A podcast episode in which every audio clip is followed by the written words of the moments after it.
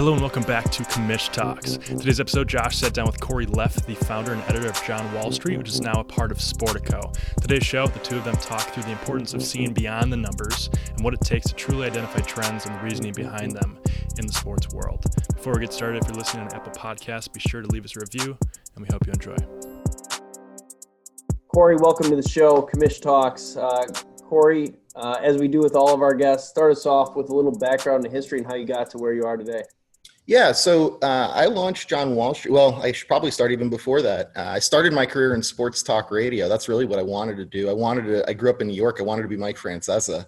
Um, when I when I was 20 years old, I got a big break. John, I went to the University of Arizona, and John Rooney uh, at the, the, the, time Tucson hosted spring training for a couple different baseball teams, including the White Sox.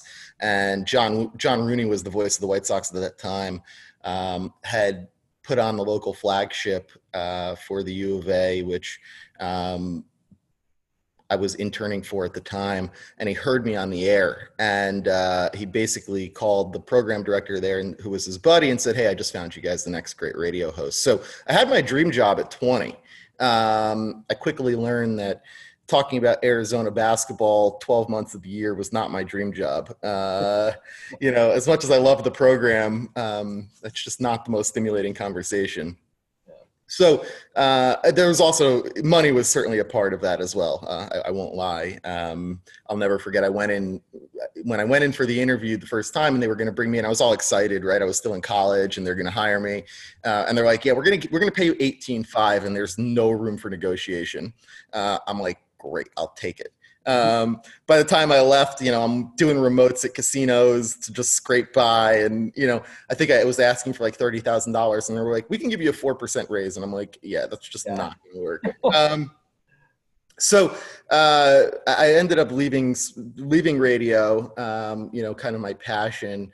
Uh, and I, I, kind of backed into the startup space for a while. Uh, worked for a couple of different nondescript startups, um, and then I spent uh, five years in the equity research space. And so, John Wall Street, which I started back in 2017 really became just a, a collection of everything I had learned uh, over my career. I took the sports, the business, the finance, um, and saw an opportunity to kind of cover sports business or sports finance from a bit of a different perspective more of like a you know i always compare john wall street to more of like a harvard business review than you know a, a, traditional news outlet like a bloomberg or something like that in the finance space. So um, that's kind of you know initially how it got started or, or, the origin behind it. Initially the thought was that it was going to be equity research it was going to be content marketing to sell equity research. Uh, kevin durant tears his uh, achilles Madison Square Garden networks drops by eight or nine percent on the day, and I can explain how those two things are tied together. And oh, by the way, we have a report on Madison Square Garden networks that you can buy. Um, I still think it's a really viable model, actually, uh, and and the more I, you know, the deeper I kind of get into sports business, the more I'm learning that uh, executives across the industry are reading these equity research reports and not necessarily because they're investing in public equities um, most of the time they're really just doing it as kind of industry recognizance where they're you know looking to identify trends and see what some of the most successful companies in the world are doing. So um, I, certainly do believe that that's a viable model but really early on i, I linked up with a guy named joe favorito. Uh, you, you might know joe. Dealings with joe yeah Okay, yeah, I always I always talk about Joe in in the terms of like he's Kevin Bacon of sports business. Um, like everybody is connected to him in one way or another, and uh, basically, I had sent Joe like 30 early stories that I had written and basically just said, Hey, what do you think about this? You know, this concept of kind of covering uh, sports business and sports finance, but more from an analytical perspective than like a news breaking perspective. And he loved it. And he said not only do i think you know you have something uh, but i think i know how to execute it. And joe was great. Um, you know he joe mentors a lot of guys like me. Um, uh, he said he did say i was a little bit old uh, to have a mentor uh, when we first met. Um, i'm 37 now so at the time i might have been like 35 34 um, but but he was great uh, and and made a lot of introductions for me really early. And I started to build this audience of really movers and sh- one of my dogs is scratching. Olson, stop it. Um, Olson, by the way, is uh, is named after Lute Olson, uh, the former Arizona basketball coach. Yeah, that's the tie there. Um, but yeah, so I had started to build this audience of high profile, uh, influential movers and shakers within the sports business, team owners and high level league exec, team and league executives, and media and sponsorship CEOs, and so uh, not necessarily the institutional investor. Uh, and so I just I, I kind of shifted gears pretty early on, and I stopped writing about stories that were necessarily tied to public equities. I still will get into that stuff. I've since introduced the John Wall Street Sports Index, um, but basically covering stories that I thought were were going to provide the most value to that audience, to the the the the audience that's kind of pulling the strings behind the whole industry. And so, yeah, that, that's that's kind of uh, you know what John Wall Street became.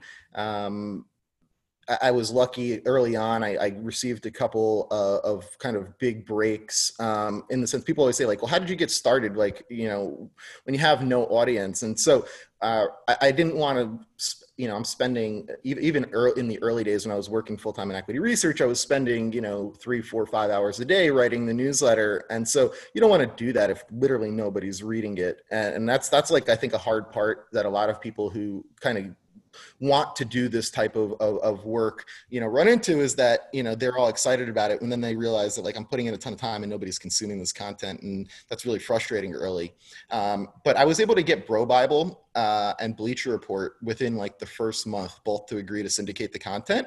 And so that was huge for me because like i said it gave me the motivation to write every day um, and and slowly but surely kind of build this audience. And uh, like i said while i'm really targeting the the industry movers and shakers it helped to have you know the fan uh, if you will, you know, from those platforms reading it, and and some of the educated fans would want to to read more of it and would sign up, and and so I slowly but surely built this audience, and uh, you know, here we are three years later. And um, in between, I had a stop at Sports Illustrated, and and now uh, you know we're under the the Sportico platform. So talk about the relationship with Sportico and where your audience has gone. If there's been any shifts in your audience or learnings you've had from the audience.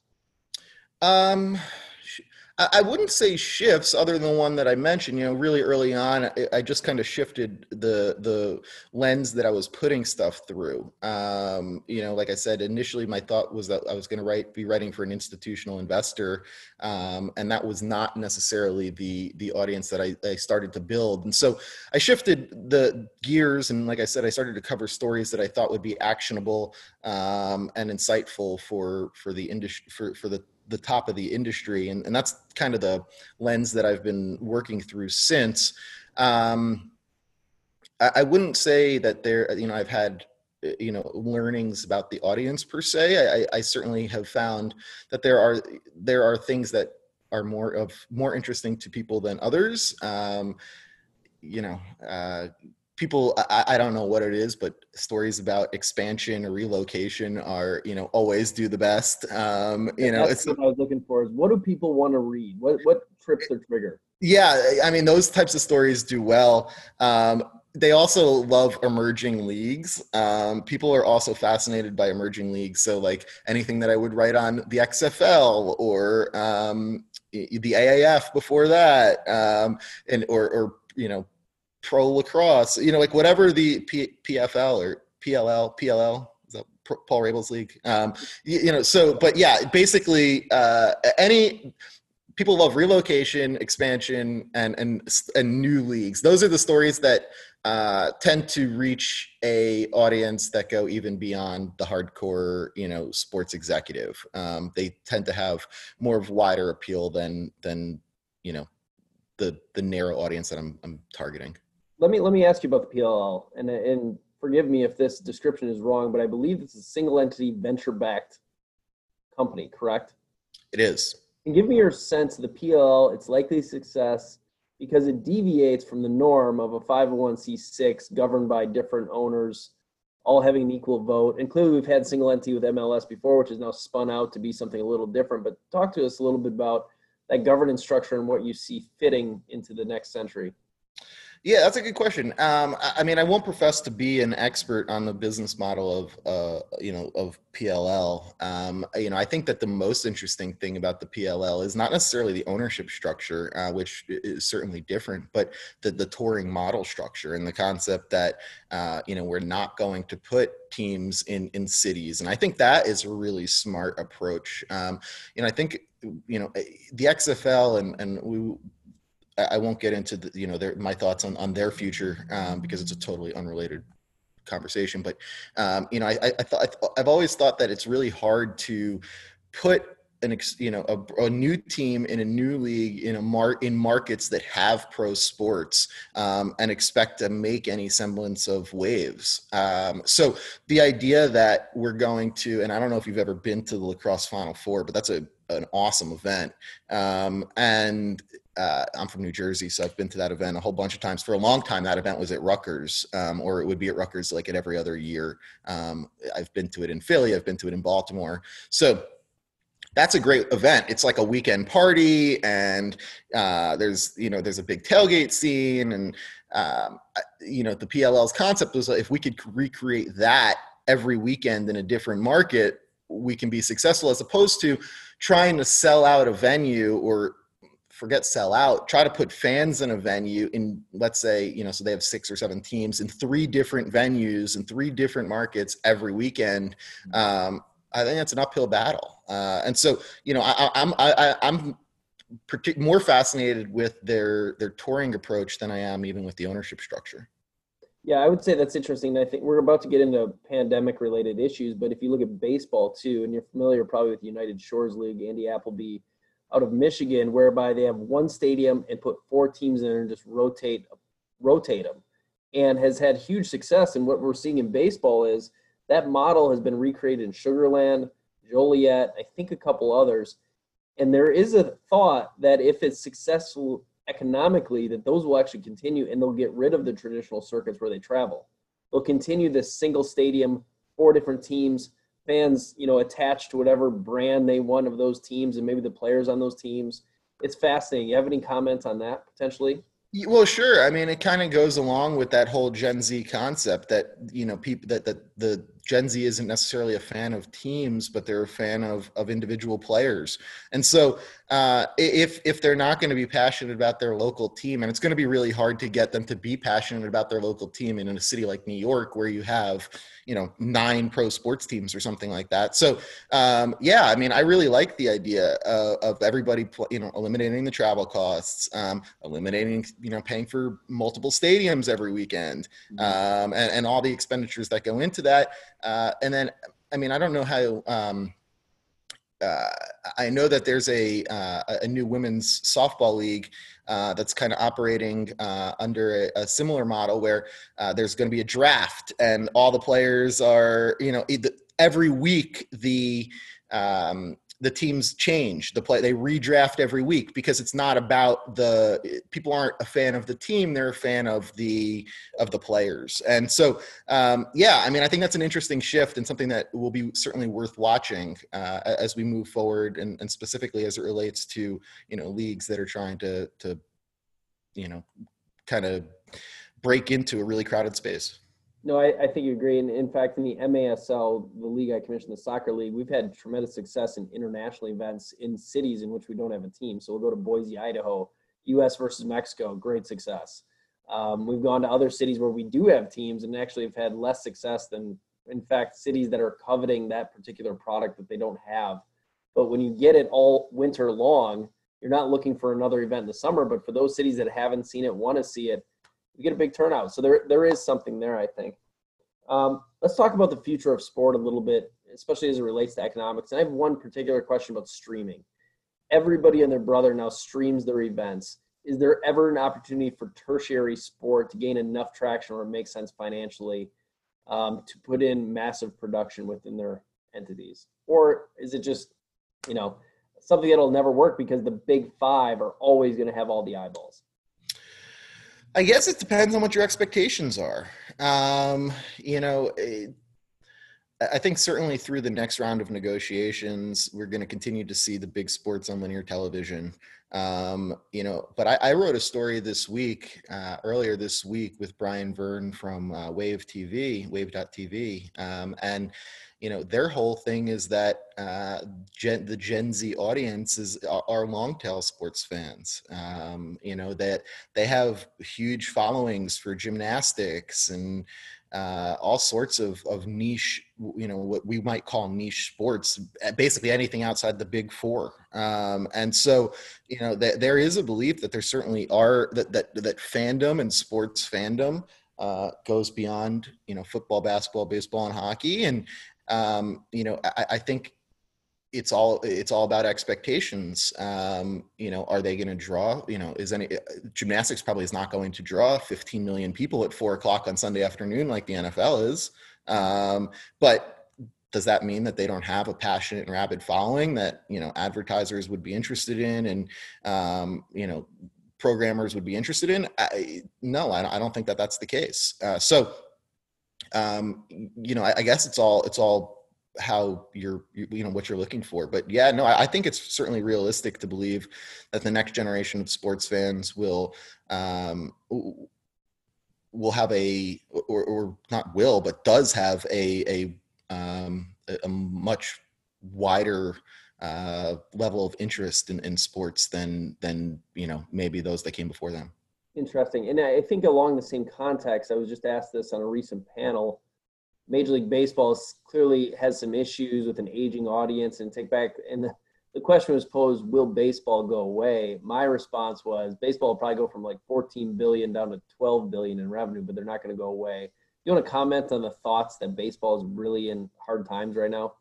Yeah, you know, again, it was it was something that I wrote about. It's, it's super timely because I wrote about it earlier this week. But you know, remember it, it, back in 2018, baseball put a bunch of games on Facebook, like 25 games exclusively on Facebook. And the demographic for that audience was like 20 years younger than Major League Baseball's linear television audience. So, uh, you know, I certainly don't believe that baseball fans are aging or that the next generation of fans isn't interested in baseball um, it kind of gets to to the point of you know where are we delivering these games um, we we continue to hear that uh, the the millennial and Gen Z sports fan is interested in, in snacks that you know they want highlights. They're not interested in watching a three hour baseball game. Um, and I, am not sure that there's any evidence of that. Um, you know, I think that the case may be we're only delivering them snacks. Uh, we're not delivering them full meals on the platforms that they're currently residing. We don't run full games on social and digital. If we did, I tend to believe that.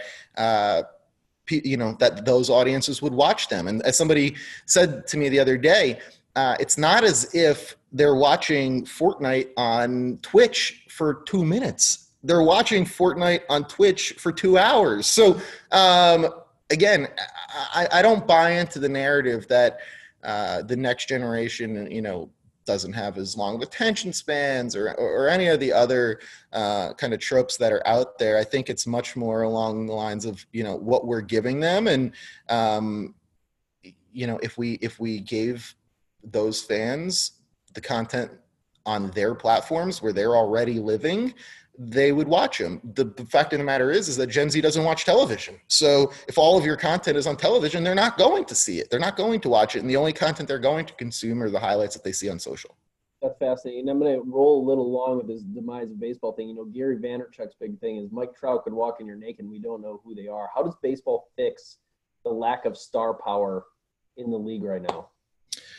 That's a good question. I mean, I, I, had heard that you know Trout doesn't really want the publicity. Um, you know, I, I, I, don't know about that. Um, you know how they can fix the star power issue.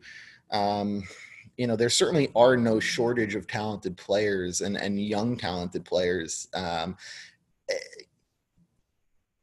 you know, I, I guess you know perhaps encouraging those guys to be more active on social. Like i think that's part of the nba's that's kind of the beauty of of what the NBA has built is that their players and it's not not really what they have built it's just I guess the the demographic of the players that they have um, but those players are super active on social. Uh, and, and, you know I've always said in in my opinion basketball isn't nearly as popular as popular as one would tend to believe if they're on Twitter. Um, you know, if you're on Twitter, eh, you know, it, it is reasonable to believe that basketball is the number one sport in, in America. Um, and, and obviously that's just so far from the truth. Like their national games do like a million viewers or a million and a half viewers. It's like, it, it, it's not, it's not even close um, to even what local baseball does on a nightly basis. Like basketball has the, the, the benefit of their players being very active and vocal on social, and they've built up personal followings. Um, you know, certainly encouraging the baseball players to to be more active and and have direct communication with their fans would go a long way. But it, it's not something that I, I, think that a league can mandate. Um, you know, it's it's the players have to want to do it and um, and if it's not authentic and part of their daily routine it's not going to work so I, I, don't really have a great like solution like how do you get mike trout more popular i i, I wish i did um, but you know I, I, think it all again it, ultimately it all falls into communicating with the audience on the platforms that they're on and if if baseball's marquee players are not active on social and digital then um, that generation is, is not going to find them. Corey, to that point, you know, I've spoken to some NHL executives. They have the same frustration because the culture of hockey is you never talk about yourself. So the players, if you watch NHL player interviews, it's about the guys, the boys, and the team, and the, you know, there is nothing where they say, "Boy, I went out and did this tonight." I mean, they constantly deflect because that's the culture of that sport. So it's really fascinating what which sport breeds more, I guess, promotion of those players. And um, I've got my hands in a number of different sports, and it is very different how players want to portray themselves on the field, individual sport, team sport, so on and so forth. It's fascinating. You know, one thing that you just you said, well, you know, you might not be able to identify Mike Trout walking down the street. You might not, but you probably could recognize Trevor Bauer. Um, and and the reason for that is because Trevor Bauer is super uh, you know, outgoing and active on social. And so, uh, you know, again, I think it's just it's, it's just about speaking to the audience, you know, where they are. And um, you know, I don't know how you. I don't think that's something that you can force or, or mandate. Um, you know, it, it has to be part of the culture. Yeah, that's fascinating. You're right. I mean, from the commissioner's office, trying to tell players how to behave even on the field is difficult, let alone off the field using their own personal devices and personal handles. So let's talk a little about the future, um, or I guess current pandemic economically. How what do you foresee for football, college football, and NFL this year? I think I just heard an announcement: camps for college open on Monday. NFL's already in camps. Talk a little about the upcoming football season. Um, I'm much more optimistic about the NFL than I am about college. I mean, college is an uphill battle. You have serious problems on the college level I don't know if you saw yesterday, uh, Mark Emmert released a, a, series of guidelines that schools have to follow uh, in order to, to play fall sports, not just football, but all fall sports. And that includes testing players every week uh, and getting testing back within 72 hours. Um, that's problematic on, on two fronts. One being that a lot of schools, and I'm talking about just about everybody outside the Power Five and probably some within the Power Five, testing all of your student athletes on a weekly basis is cost uh, is cost prohibitive. Um, there's just not money in the budgets to uh, to spend an extra five hundred thousand or a million dollars this fall testing all your athletes every week. Um, and, and so, okay, while the Power Five conferences could probably get through that challenge. And you know, we saw the Pac-12 talking about taking out loans that they can you know sell against that uh, you know that they can leverage against future TV deals. And uh, you know, there's money probably those those schools will probably be able to find the money um, at the G5 level, at the at the championship subdivision level. That's not going to be possible. Um, and so you have cost is an issue. Um, the other issue, and, and, by the way, this is a good story I'm going to run on Monday. So I don't know when you, you guys are airing the podcast, but sign up for the newsletter, Sportico's newsletter, because it's going to be in, in Monday's piece. I had a couple different ADs talking about this. Um, uh, on you know on on so you have that that's one challenge that you have uh, but i talked to uh, the california davis ad as part of this story um, and the, from a finance cost isn't their issue. They have a hospital and, and a medical program on campus um, that is that, that is able to offset a lot of the cost, not just for sports, but for all all students, um, which is another challenge. A lot of schools don't have medical facilities on campus, and if you don't have medical facilities on campus, that means you got to pay somebody else to, to perform the testing.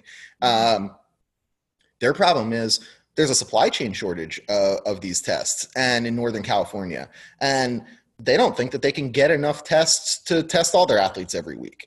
Uh, so whether it be cost uh, or availability um, i think college football outside the power five is in real trouble. Uh, inside the power five great you can test every week. I don't think that solves your problem. Uh, the leagues that are working inside the bubble are working because they're testing every day or every other day. And okay, so let's say we test on Saturday morning, or, and and even if it was a rapid test and we got the test back, the test results back immediately, so that players can play that afternoon. Um, okay, we we eliminate anybody who's who's you know failed the test, who's tested positive, um, and everybody else plays. And then what happens? Okay, that night they go out. Uh, and then they spread coronavirus all over the campus all week, and then we come back and test again on Saturday, and now half the roster can't play. You know, so um, I, I, don't think that there's enough testing on the college level. I don't think it can be afforded. I, I think college sports, if college sports, uh, if college football gets through their season, I think it's going to be a miracle. Um. I, something I can touch on there too regarding testing is that 72 hour return mandate you can't control. So, for example, in June, I had to deal with the lab to get tests, and they said yes, we we can definitely do that. Orders will be delivered overnight one week later, I said, Where's our test? They said, Ah, sorry, CDC jumped you on priority. So those tests are now gone. So what's going to happen in the middle of the season? There's some massive outbreak and all the tests are gone, and there goes the mandate out the window. Hundred um, percent. Yeah, you're you're 100 percent right. Uh, and and as cases continue to spike, those time frames are getting longer. So um, yeah, I think college college sports is in college football, college sports, whatever you want to say for the fall semester is in trouble. Uh, on the NFL side, I think the NFL has a better chance uh, than than perhaps others would lead you to believe. Um, you know, baseball for all the challenges that they have, they're still playing, um, and you, know the NFL is going to have the advantage of learning from from baseball, um, and there's so much money at stake. I, I think that I think that the NFL will find a way to get it done. Um, you know, obviously, costing cost of testing and that kind of stuff is not the issue. The issue is going to be can you, uh, you know, can you keep 50 guys uh, healthy and from spreading it, you know, to the rest of the teams? Um, and, and I think again, talking college versus pros, yes, we have seen some, you know, some NBA players go to strip clubs, and we've talked, we heard about a baseball team go to a casino. Uh, I think a large I think when push comes to shove uh, on the football side, most players will be responsible, um, particularly when they realize, you know, what's at stake. What we're seeing on the baseball uh, end, where you know one guy getting sick is is threatening the cancellation of the entire season. And I, I you know, maybe I'm a little naive in that way, but you know, I, I think that that people will will take it a bit more serious, and that the NFL season will get in. Corey, subjective question. Um, when players have opted out of the NFL or MLB, how bad does that hurt the brand and the credibility of the season? And and and then tie that to economics. Uh, you know, I, I really don't think it has hurt the you know from a perception standpoint. I mean, we're, we're playing seven inning games and you want to talk about guys not playing hurting the credibility of the season like i, I don't think that um, from a you know this season's gonna people are gonna look at the season with an asterisk you know, regardless. Um, I, I, don't think it's having any impact on the economics of the game. Um, you know, uh, something I want to write on next week, which I think will be interesting on the NFL side, is NFL careers are so short, and it's all about getting to that second contract. um, it'll be interesting to see how many players are willing to sacrifice that year um, and delay that payday. Uh, I, you know, you might be. I know 60 something guys have opted out of the NFL season. I haven't done the analysis yet, but I, I, I tend to believe that the majority of the players that are going to opt out are going to be guys that are already in their second contracts. Um, I have a hard time believing that a guy on a rookie deal who's under contract for four, you know, especially the the guys, the the especially the first round picks that are under contract for five years, uh, and then you, you have the option to slap a franchise tag on them. So now you're talking about a sixth year, um, are going to willingly sit out a season and delay that. The average NFL career is like three and a half years. I, I just I, I don't think that NFL players are going to, I don't think that young NFL players are going to opt out. Do you think the perception among players, let's say MLB's trust, MLB players' trust to MLB about coronavirus is different than an NFL player's trust to the NFL about how they're going to handle the coronavirus? Um, no, I, I, I don't. Um, I mean, I know that there's a lot of, uh, animosity between the the players and the and the uh, and the owners on the baseball side. Um, but eh, no, um, I, don't, um, and, and, maybe that's naive on me. I, I think. Um, you know, public perception might be a little bit better, but I, I, I would venture to say that the NFL players probably I mean, we've seen it. There's been 60 something guys that have already opted out. Clearly, those guys don't think that the the the protocols in place um, are, are going to be sufficient. So, uh, no, I don't, I don't think it's a trust issue. Okay. Corey, I'd be remiss if we didn't talk about your relationship with Sportico and tell the audience about Sportico because our listeners are huge sports business fans. This is an avenue and a new medium for them to get different kind of content than they've ever had through the traditional sports business medium. So talk about Sportico a little bit. Yeah, so Sportico is Penske Media's new sports biz outlet. It launched, uh, I think we're three or four weeks in now formally. Um, you know, it's kind of it's it's kind of sweet from our perspective in the sense that while we're a startup, um, you know, we're not really a startup. We're we're a new brand under a Penske Media label that has twenty something brands, and so it has the infrastructure um, and and certainly the financial backing to be successful uh, which I think is is different than you know a, a, a, any other new entrant kind of in the space. Um, but just philosophically, I think we all kind of saw, and, and by we, um, you know, myself, uh, Scott Soshnick, who's the, the editor in chief, uh, Dick Glover, who's our CEO. I think we all kind of recognized that there was this opportunity to to really target the who's who of the sports world, uh, to to to speak to the team owner and the league commissioner and to uh, to provide those guys with actionable insights and, and girls uh, actionable insights um, and and kind of really tell it down the middle. Um, historically, the the sports business space has been driven. Uh, it, it's been the content side of the sports business space has kind of been there to supplement a, a conference business that isn't really targeting uh, the the ownership level. Um, you know, you'll see team owners at some of these sports business conferences, but they're always on a panel. They don't attend, uh, and they're not attending because there's no value in it for them. Um, but because those businesses are driven by conferences, um, appeasing sponsors is is kind of the number one game in town.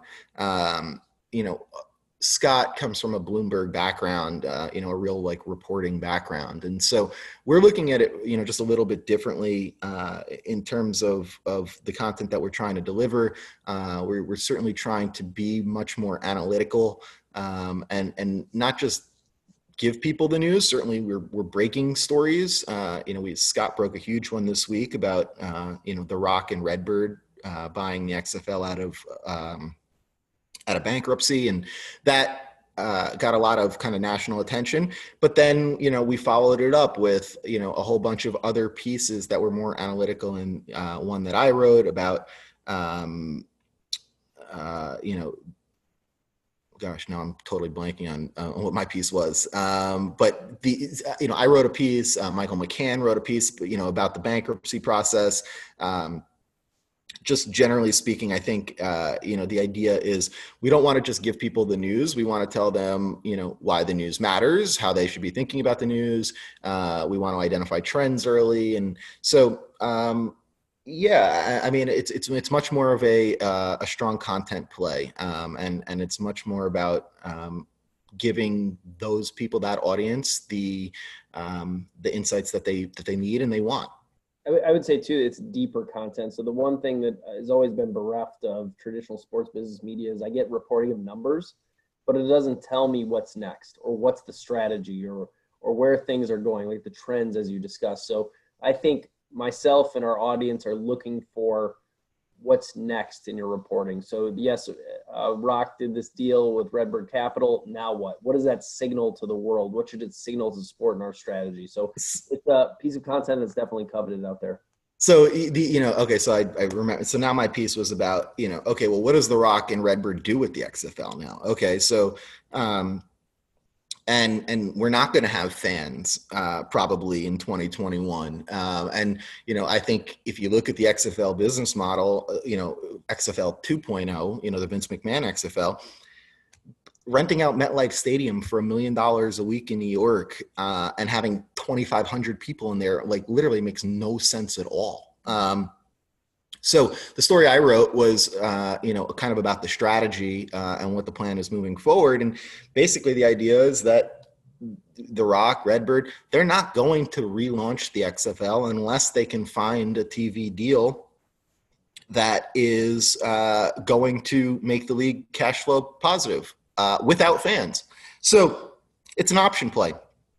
Um, if they can find the TV partner and they can. Um, if they can find a TV partner and they can be profitable from the day they step on the field, they'll invest in the league and and we'll have XFL 3.0.